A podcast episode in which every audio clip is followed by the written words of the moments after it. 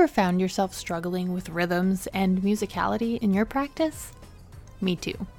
We've all been there, and today Siobhan Camille is here to chat with us about rhythms and share a little bit about her upcoming workshops on them during her hosted event, where she'll be bringing one of our other bundle and podcast favorites, Chudney, over to teach a little bit on musicality as well. Jump in with us as we chat about some ways to practice this, even when you're stuck at your desk working along with some awesome exercises to train your musical ear.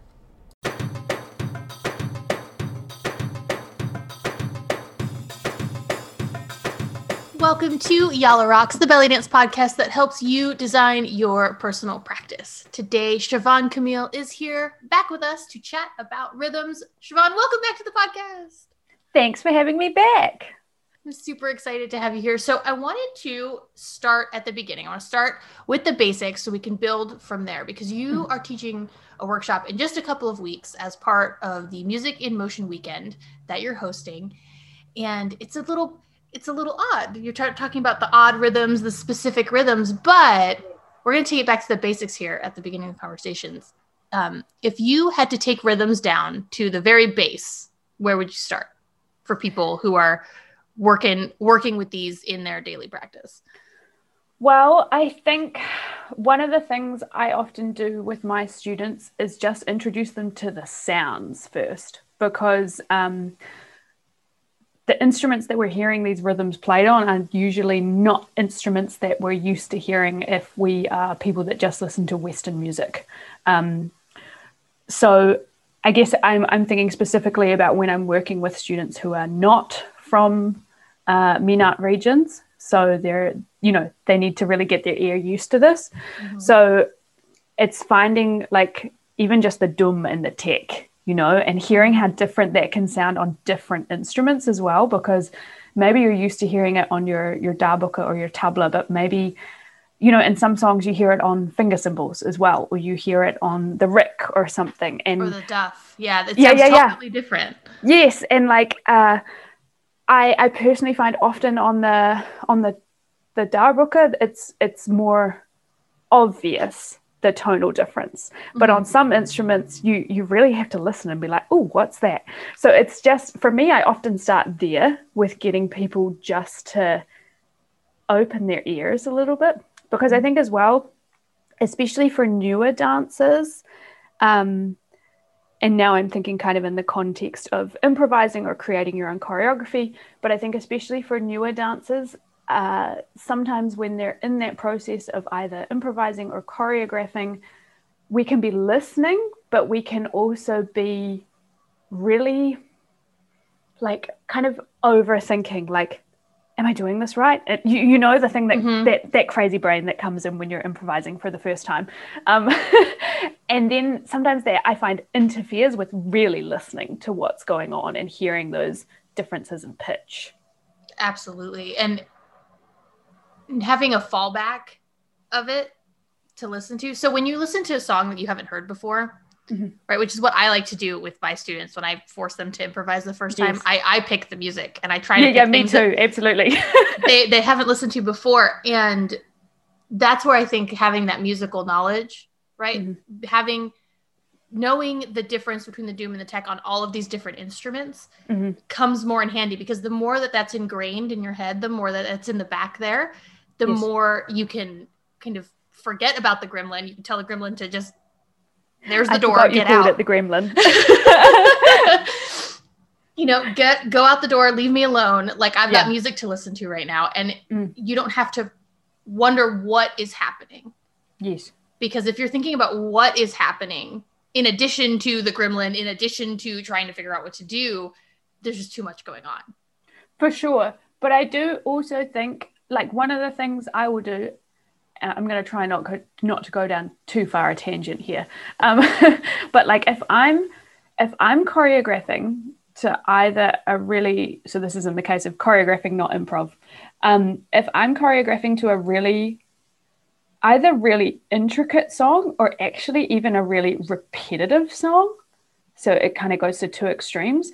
I'll map out the music and then I'll mm-hmm. be really like, what is happening? Um, yes. Yeah and then that helps you yeah, and again, two different sides of the same coin, the improv and the choreo.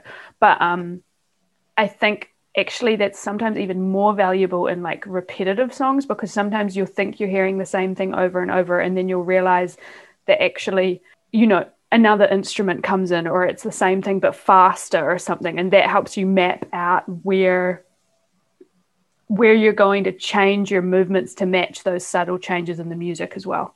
Well, because each of these dooms and each of these teks from all the different instruments, they have a different quality to them. They have a different yes. texture as yes. well. So like you're not going to do exactly the same. I mean, you could, but you you can get so much more detail and like into the the nitty gritty of the music if you're really yes. listening to the different qualities of dooms, the different qualities of teks, and like how how those are portrayed through the music. So I can see, especially in a song that is repetitive, that's what you want to look for. Yes, even almost I, to break it up.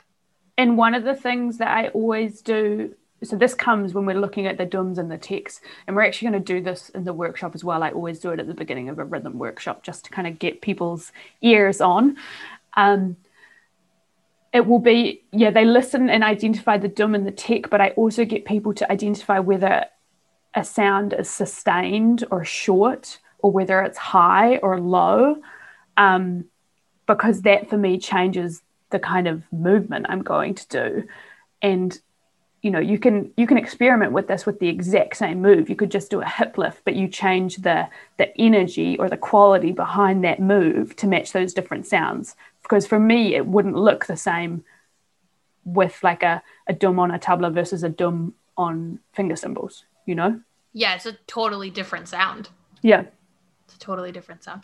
So we take these sounds, we take these dooms, teks, all these different instruments, we build them into the rhythms that we tend to recognize as dancers. And then we yeah. practice to those, right? Like that's yeah. usually, we don't take it all the way down to this bass note when we practice, although no. I think we should sometimes. But yeah.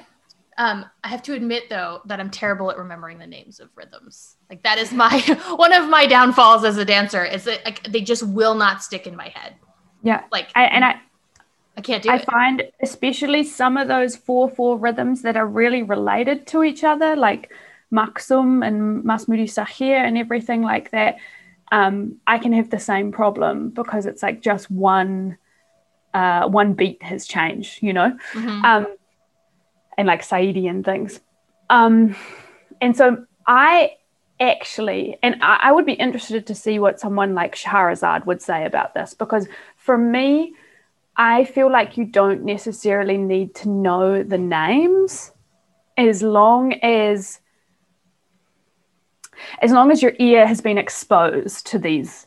Like you want to listen to as much middle eastern music as you can um, and start hearing a lot of these rhythms not necessarily by themselves either but like within a song. Um, but you know when i think when i've worked with musicians, it's, you know, you might tell one person, like if you work with someone who works with belly dancers a lot, especially in the West, if you said baladi rhythm, then someone would potentially know what you're talking about. But if you said that to someone who either doesn't work with dancers or even they're just from a different place, they'd be like, what? Because baladi is usually what we, well, I say usually, it's what some people call masmudi sahir. And then, you know, there's like aksak, which is a, uh, one of the special rhythms, I say. Mm-hmm. um, that is a rhythm that I've heard variations that to me sound really different to each other. You know, so sometimes it's easier if you want a specific rhythm to actually just say the rhythm that you want in terms of dooms and teks. Mm-hmm. And then whoever, yeah. whatever that person calls it, they'll know what you mean. Yeah. Um, but yeah, I would, like I say, I would be interested to know what some other, what other teachers' perspective on this is as well. But I think especially because some of these names for rhythms are names that um, potentially people of the culture don't use, then yeah, I'm not so sure that we need to know the names rather than just hear a rhythm and and kind of know, in a way, know what's coming the yeah. the more you hear rhythms the more you you can you can guess your brain kind of fills in like ah this is going to stop here or something else is going to happen here or I can see some accents coming up. You That's know, one of my favorite things. So my one of my favorite ways to dance is to just have. Um, I I have never really had the opportunity to dance to live music. I've done it a couple Mm-hmm. times, but um, my favorite is when I do a gig and there's a DJ, Mhm. and they'll be like, "Oh, let me have your music," and I'm like, "Oh no, you pick the music." Like I don't want the music, amazing. right? And I just dance to something that I I have no idea what it's going to be. I have no Mhm. idea what's what's coming next, but because right I've trained my ear over all of these years and I do know the rhythms. Maybe I can't remember what they're called half the time, but I do know what they are. That moment where I'm like the music's to stop right here or like Yes, this yes, the doom tek is to happen. It's to be a really strong one right here. And it's, Yes. I do it and it's right. And I'm just like, that's that moment in your brain where you're just like cheering while, while you're dancing. You're like, yes, I did it. Yeah, and I think some of this is like, I don't know if this is the right term, but kind of like subconscious or like soft learning. Like you learn by absorption Mhm. and by hearing a lot. And uh, I, I've spoken to you about this before. Like I, I have this, I have some moves that I, or like moves or movements or techniques that I will really, really work at, and then there's a lot of effort to achieve it.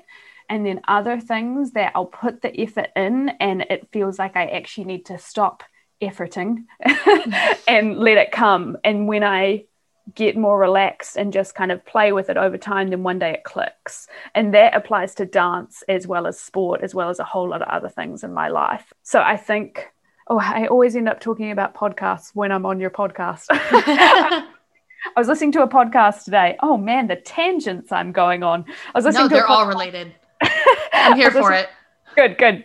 So there's a podcast today with um, I think his name's Alex Soojung. I think that's his surname.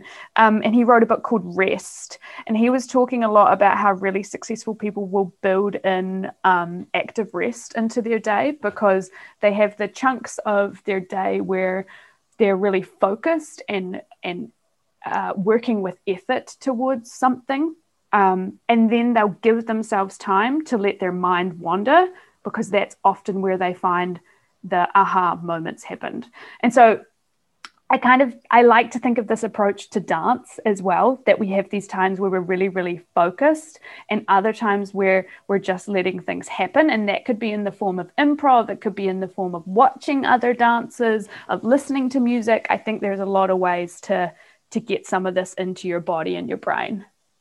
I think it's the most prevalent with music because Mhm. it's the easiest thing to do, right? Is to Yes. like while you're at work, yeah while you're walking While while, you're walking, while you're on while the train doing yeah. the dishes, you know, Yes. you can just listen to music. You could just start putting it in your brain. And the more you listen to things, the, the, you called it soft learning, right? Like the more Yeah. you just understand it, training Yeah. your ear, getting it in there so that when you do get into a situation where you're improving to something you don't know, or you're actually studying the rhythm, you're like, oh, I I know what this is. I've heard this before. Maybe I didn't know what it was called or I didn't realize Yes. it was a rhythm, Yes. but I've I've heard it. I understand Yep. it. I know it. Yep. And that makes it so much easier, I think, to jump in if you've for already sure had that passive learning going on. yes Fast. Awesome. So, one of the things that came up in the bundle episodes this year with a lot of dancers, and actually, Shahrazad uh, is one of the people I talked to about this, was that dancers tend to focus too hard on the rhythm because Mhm. it's it's easier to dance to. So I was wondering on your take on this. I love that we just Yeah. we were just wondering what Shahrazad would think of something, and now I'm taking Yeah. something from her podcast over here. No, no, for Um, sure. I, I, I really love Shahrazad. I, I did an intensive with her a few years ago. So I and, and she taught us a lot about rhythms. So I, I often think of her regarding this. For your take on this, do you, since you're talking about rhythms, do you have a guide for how much you tend to rely on the rhythm versus the melody? Does it depend on Mm. the song for you? Like Mhm. how how do you kind of parse this portion of it when you're mapping a choreography or when you're just improvising or however? Yeah. Yeah, so interestingly, I actually didn't really teach my students rhythms for a long time because I felt like sometimes I saw dancers putting too much of an emphasis on the rhythm. Um, and I feel that musicality is so much richer in understanding music from the regions this dance is from. There's so much more to it than just the rhythm. Um, and actually, um, who was it? Oh, it was. Um, I was. I've I've worked. I've danced a couple of times and learned a couple of times with um, Guy Schalom and the Baladi Blues Ensemble. So they're based in the UK. Um, the band, I think, is comprised of um, yeah, mainly Middle Eastern musicians, but they live across Switzerland and Germany and the UK. And we were doing a workshop with Guy Schalom and um, one of the drummers at the time, and they were saying how um, the the Arabic word for percussive rhythm is iqa, which literally translates to empty. And for him, actually it wasn't even with the drummer it was with the oud player and i'll tell you why that's relevant in a second. Um, because when when guy was like saying this is what it means in english the the oud player was just like yeah yeah it's just empty. It's just it's just nothing. It's just the rhythm. Um, and i don't know if that was his opinion because he plays a more melodic instrument and the rhythm supports him but i've also heard another um, another musician say a similar thing to me.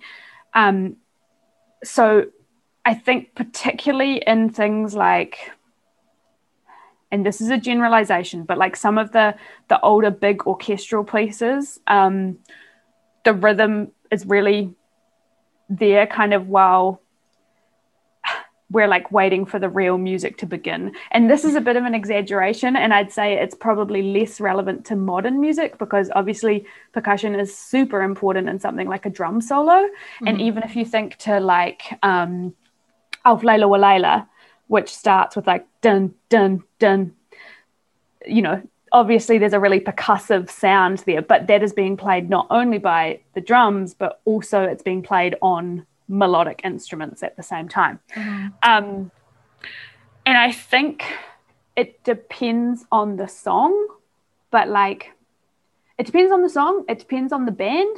And I think when you hear more modern music, more modern music is often more drum heavy. And I'm gonna I'm gonna talk about another bundle contributor actually because um, Christine Shiraz, I read her PhD thesis earlier this year. And it was very interesting because she was talking about how after the um, the revolution in, in Cairo, um, a lot of clubs were closed, which meant that musicians and dancers were out of work for, I think, a month or two. And when they came back, because all of these clubs had been closed for so long, there was less money. And so it actually changed the way, I hope I'm not misquoting her, everyone should read her thesis. It's great and it's freely available. Um, they were saying because there was less money, um, they filled up bands more with drummers rather than the more expensive melodic instrument players.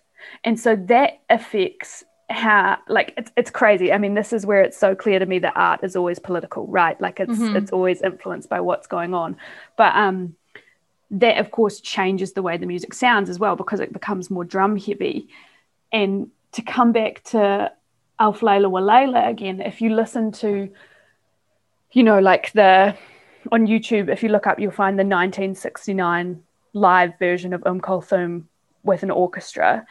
And if you listen yeah pretty much from the beginning with the bum bum bum right up until around 1 minute then it's obviously there's some parts that are strongly percussive, but one of the things I, I often tell people is whatever gets stuck in your head, like the bit that gives you earworm, that is kind of what I think you should be interpreting.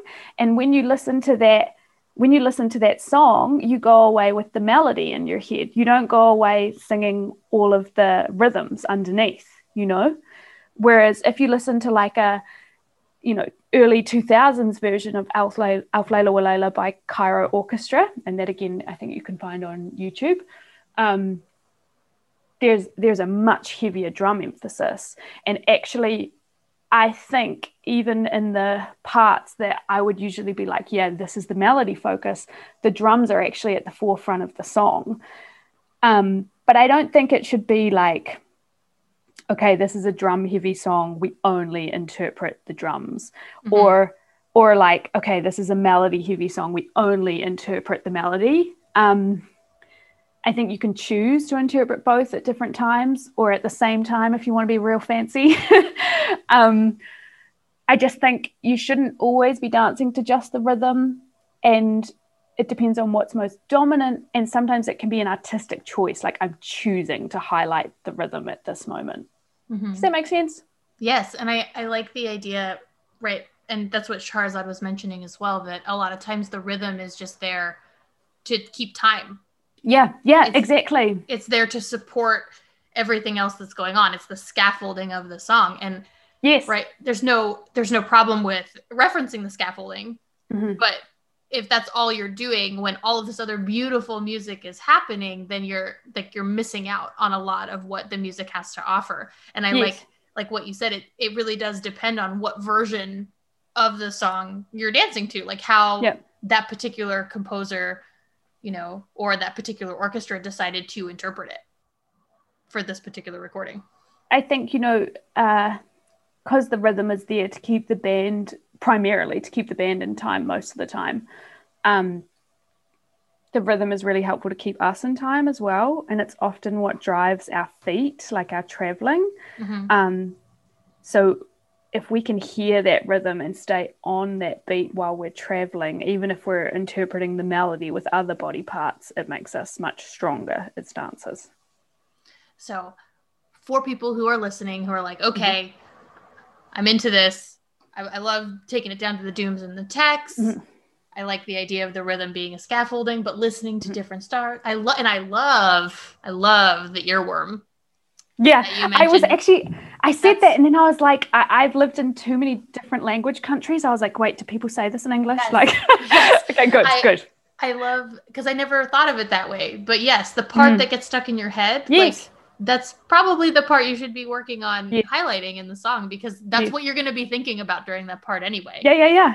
Because it's it's forefront in your mind. So yeah. for these listeners who are absorbing all of this wonderful information, what would mm-hmm. you distill it down to the next time that they hit the dance floor, or that they want to do some passive learning, even mm. whichever way you want to go with it? Um, what is something you would suggest that people do to get more in tune with these rhythms? To get more in tune with the music, what would you have people do? I think one of the things, especially, you know, I have some people tell me like I just can't hear the rhythm. And I think um, finding the downbeat is one of the most important things to do. And I actually often with students will do this with either like Shabi or Mahraganat music or actually with Western uh, like rap or hip hop because mm-hmm. they're often like really like four counts and you really hear a strong beat. Often with our rhythms, like in the Middle Eastern context, they they start with a dum in the in the downbeat. So that's like the first beat. Um, and so finding that I think is really helpful because then you start hearing where the rhythm, the phrase begins and ends. And one of the ways to do that is often there's this this first heavy beat that comes in and there will be like a melodic phrase and that's going to end and then another beat comes in and like like the melodic phrase will will change as the beat comes in again. That can help you find the downbeat. So that's that's probably one of the first things that i would go with and I think a really interesting exercise is also um, listening to a song several times and identifying how many different instruments you can hear in it. So this is going away just from rhythms, but you know, you listen to it once and you try and listen to just the rhythms, maybe you even try and write down the dums and teks you're hearing. Um, and then you listen to it again and you go, okay, what else can I hear? Oh yeah, there's a nay, or and you don't have to know the name. You can just be like, oh, there's a fluty sounding instrument or there's a string instrument or something and and um, an interesting exercise can and I, I will sometimes do this with groups as well is getting you to dance the same song and only dance the rhythm, and then dance it again and only dance the other instrument you hear, and then dance it again and only dance the other. And with groups, it can be really interesting because you can get people together and, you, and say, You're going to dance this instrument, you're going to dance this instrument, you're going to dance this instrument, and then you see what people come up with, and then you can kind of blend stuff again to highlight different things at different times in the song. Yeah, that's what I do in my improv. Like when I'm teaching improv, yeah. I make people do that and it it forces people to listen to music differently. Yes. Than they usually do. Um, yeah. So I love because I love you can do all of these passively, mm-hmm. like just when you're listening to music, but you can then mm-hmm. also actively listen to the song. Definitely. I was just thinking, like, I was like, yeah, this is a really active way. like, yeah, but yeah. Can, you can go both ways because even yes. I think in a passive context, like if you're just typing and listening to music, you can be mm-hmm. like, okay, there's the downbeat nope, yeah. there's the downbeat, right? Yeah. And then, but then you can sit there and really focus and listen for it as well, mm-hmm. depending on the complexity of the song, I mm-hmm. think, and how new yeah. it is to you. You can kind of play with it in these different practice contexts because you never think about practicing like when you're typing on a computer, but you can. It's just a different kind of practice. So, for sure. Yeah. Excellent. So, I think that musicality is really at the heart of what makes every dancer unique. So I'm really happy that you're hosting this weekend because it's called Music in Motion. It's you and Chudney. Um, yes. Both of you have such amazing musicality. So I'm super, super pumped about this weekend. Um, can you dive a little bit more into what you'll be teaching during the workshop? Yeah and what Chudney will be teaching because she's mm-hmm. on board as well. Kind of give us give us the down low on the on the event. Yes. So um, usually, uh, because I run a belly dance school in the Netherlands called Greenstone Belly Dance, usually we host several in person workshops and haflas per year. Um, we actually had one in March, right before our lockdown here. And then since then, everything has been online pretty much. and so it was a really nice opportunity. Um, you know, we often host dancers, but hosting someone from a bit further away, like the United States, is uh, it's a it's a it's a big thing to do, especially when you're hosting several things, several people per year. So I was kind of excited because the fact that we're going online meant that I could ask someone who I really wanted to come, which was Chudney. Um, and I first saw a performance of Chudney actually not first, but I saw this performance of Chudney earlier this year to Ahwak, I think it's by Abdul Halim Hafez. I love the song, but I find it a really difficult song to dance to. And I watched her, and her musicality blew my mind. and I was like, I I need her to teach me all of the things. Yeah, so, will um, do that to people. so um yeah, so this was kind of how um this the whole concept came together. Actually, I wanted to. I thought, you know, if we're doing two workshops let's have a have a musicality focus. So Chudney is going to be teaching. Um, she's going to be teaching in the afternoon Amsterdam, Paris, Berlin time, so two o'clock our time, which I think is eight a.m. EST. Mm-hmm. So if you want to wake up with Chudney on Saturday, December fifth, you can. Um, there's also recordings for two weeks, just so you know, if you guys can't make it live. Um, so she's going to be teaching. It's called five, six, seven, eight, and, and she's going to be teaching about um, the transitions in musical phrases and how to level up your dancing by by finding that little beat in the middle, that half beat kind of. Um, and then yeah, in the morning I'm going to be teaching. Um, I taught a Middle Eastern rhythm study for a belly dance summer school this year. We do a summer school every year. Um, where we focus on topics that we don't always get the time to cover in regular weekly classes. And my students really enjoyed it, and I really enjoyed teaching it. Um, but this time it's kind of like part two. We're going to be focusing on kind of special and tricky rhythms. So we're going to be branching beyond like the 4 4 rhythms uh, and going into things like 9 eighths and 10 eighths because those particularly can be the ones that when you first hear them, like I met a uh, well not yeah one of my friends she used to count nine eights like one two three four one two three four five. Like she would just break them up you know? And when you hear them the first time especially if you're trying to drill something uh, even you'll be like what's happening here? Mm-hmm. so it's it's introducing people to to those sorts of rhythms. And um, we will be dancing some combinations to them to kind of get them into our bodies. Um, but yeah, it'll be fun because there there's some of the stuff that we we don't always do, especially if we're dancing to kind of uh, like pop songs. So yeah. Yeah, and those are the rhythms I think that at least for me, like need I need more time with them. Sure. Because yeah. I don't hear them all the time, right? Like we're talking yeah. about getting them into your getting them into your ear, training your ear to hear all these things. Those are the rhythms I don't tend to listen to personally as much. Yeah. And so then I I need the little bit of extra work Yeah. with those to like really get them into my body. So Yeah. like musicality in that realm. And then we have Chudney teaching the transitions. Excellent. I'm su- I'm Mm-hmm. Yeah. super excited. Everyone should check out the event. All the links will be up on the podcast notes. I should mention we have a hafla that evening as well, and that's going to be streamed live. So if anyone wants to join us to watch Chudney perform and some other awesome guest performers, then you're welcome to join us. Excellent. I'll link everything up on the show notes, guys, so that you can check that out. You can get tickets. You can study with the amazing Siobhan and the amazing Chudney, who's been getting a lot of love on the podcast lately, which is fantastic. Nice. Um, I have one last question for you before we sign off, Uh-huh. Siobhan. I'm nervous. she can see my face lit up. So, um, Sahira actually inspired this with last week's episode. I want to ask you, what is the moment in your dance journey where you felt the most like an imposter? We're sharing, we're getting a little vulnerable here with Oh our my listeners. Gosh. So they can see that we all deal with this. This is something we all deal with. Okay. Okay. Yep. We definitely all deal with this. I'm just going to say that right away.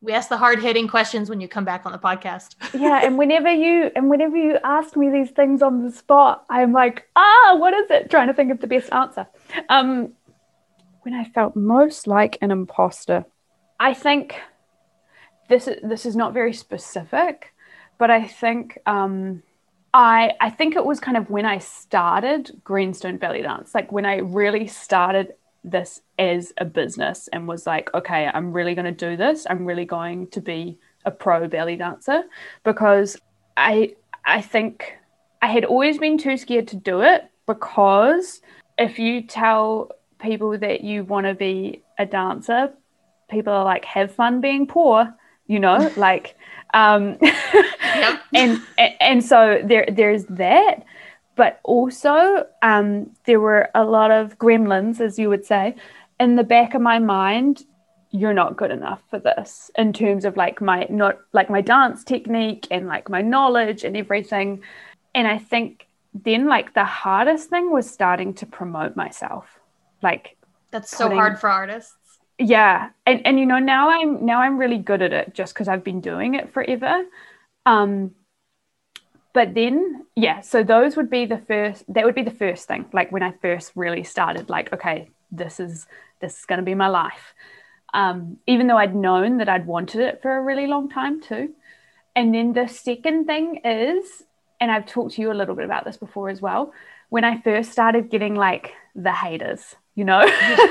Like like Yeah. people people posting negative stuff. Um and i think it's uh it's interesting for me because if that affects me i realize i have some more inner work to do wow we're getting so deep I'm here for the vulnerable Yeah. question at the end. yeah yeah and you know i think and i'm going back to Shahrazad again actually she shared this um, clip on her instagram maybe like two or three months ago and it was just after she'd been on lisa zahir's podcast being Mhm. her um, and it was about positivity in your dance and i think there are um, you know not only like not only being positive in terms of how we support other dancers, but how we approach ourselves. And I know this is a thing you're a big advocate of as well. Mhm. And so if I find that the haters get to me, then I realize I've got to do more work on uh, believing in myself, you know, and being there to support myself. Does that make sense? Yes.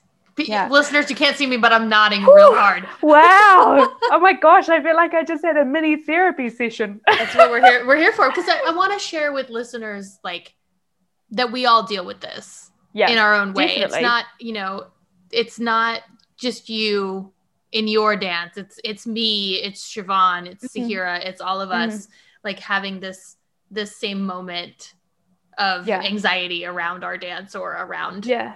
being here and doing what we're doing. So thank you for being vulnerable with us. Thank you for sharing a little No bit worries. about that, Siobhan.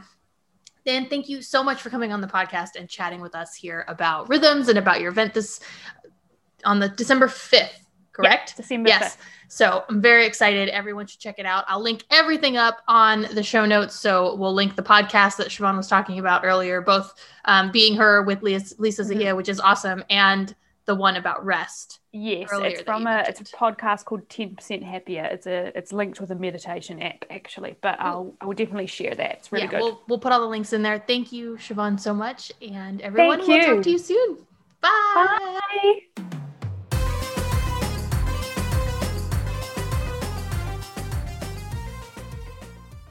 So, if you're anything like me, life gets in the way of practice quite a lot. Anything that allows me to interact with this dance outside of putting my butt on the dance floor is something I will handily incorporate into my days. And training your musical ear is something you can do so easily now. Many of you likely remember when music was harder to come by, but now with Spotify and other apps, you can literally find playlists and they'll suggest new music for you all the time. I have a second account on Spotify that I use just for Middle Eastern music, and I love diving into the suggestions, recommendations, and new release playlists that they put together for me. It's such a great way to practice without actually practicing. But if you want to get more actual butt on the floor dancing practice in, check out Siobhan Camille and Chudney this weekend on December 5th for the Music in Motion event. Links to that and everything else we mentioned today can be found at thebellydancebundle.com slash 62. Now, go put on some music while you jam out wherever you are and practice without practicing.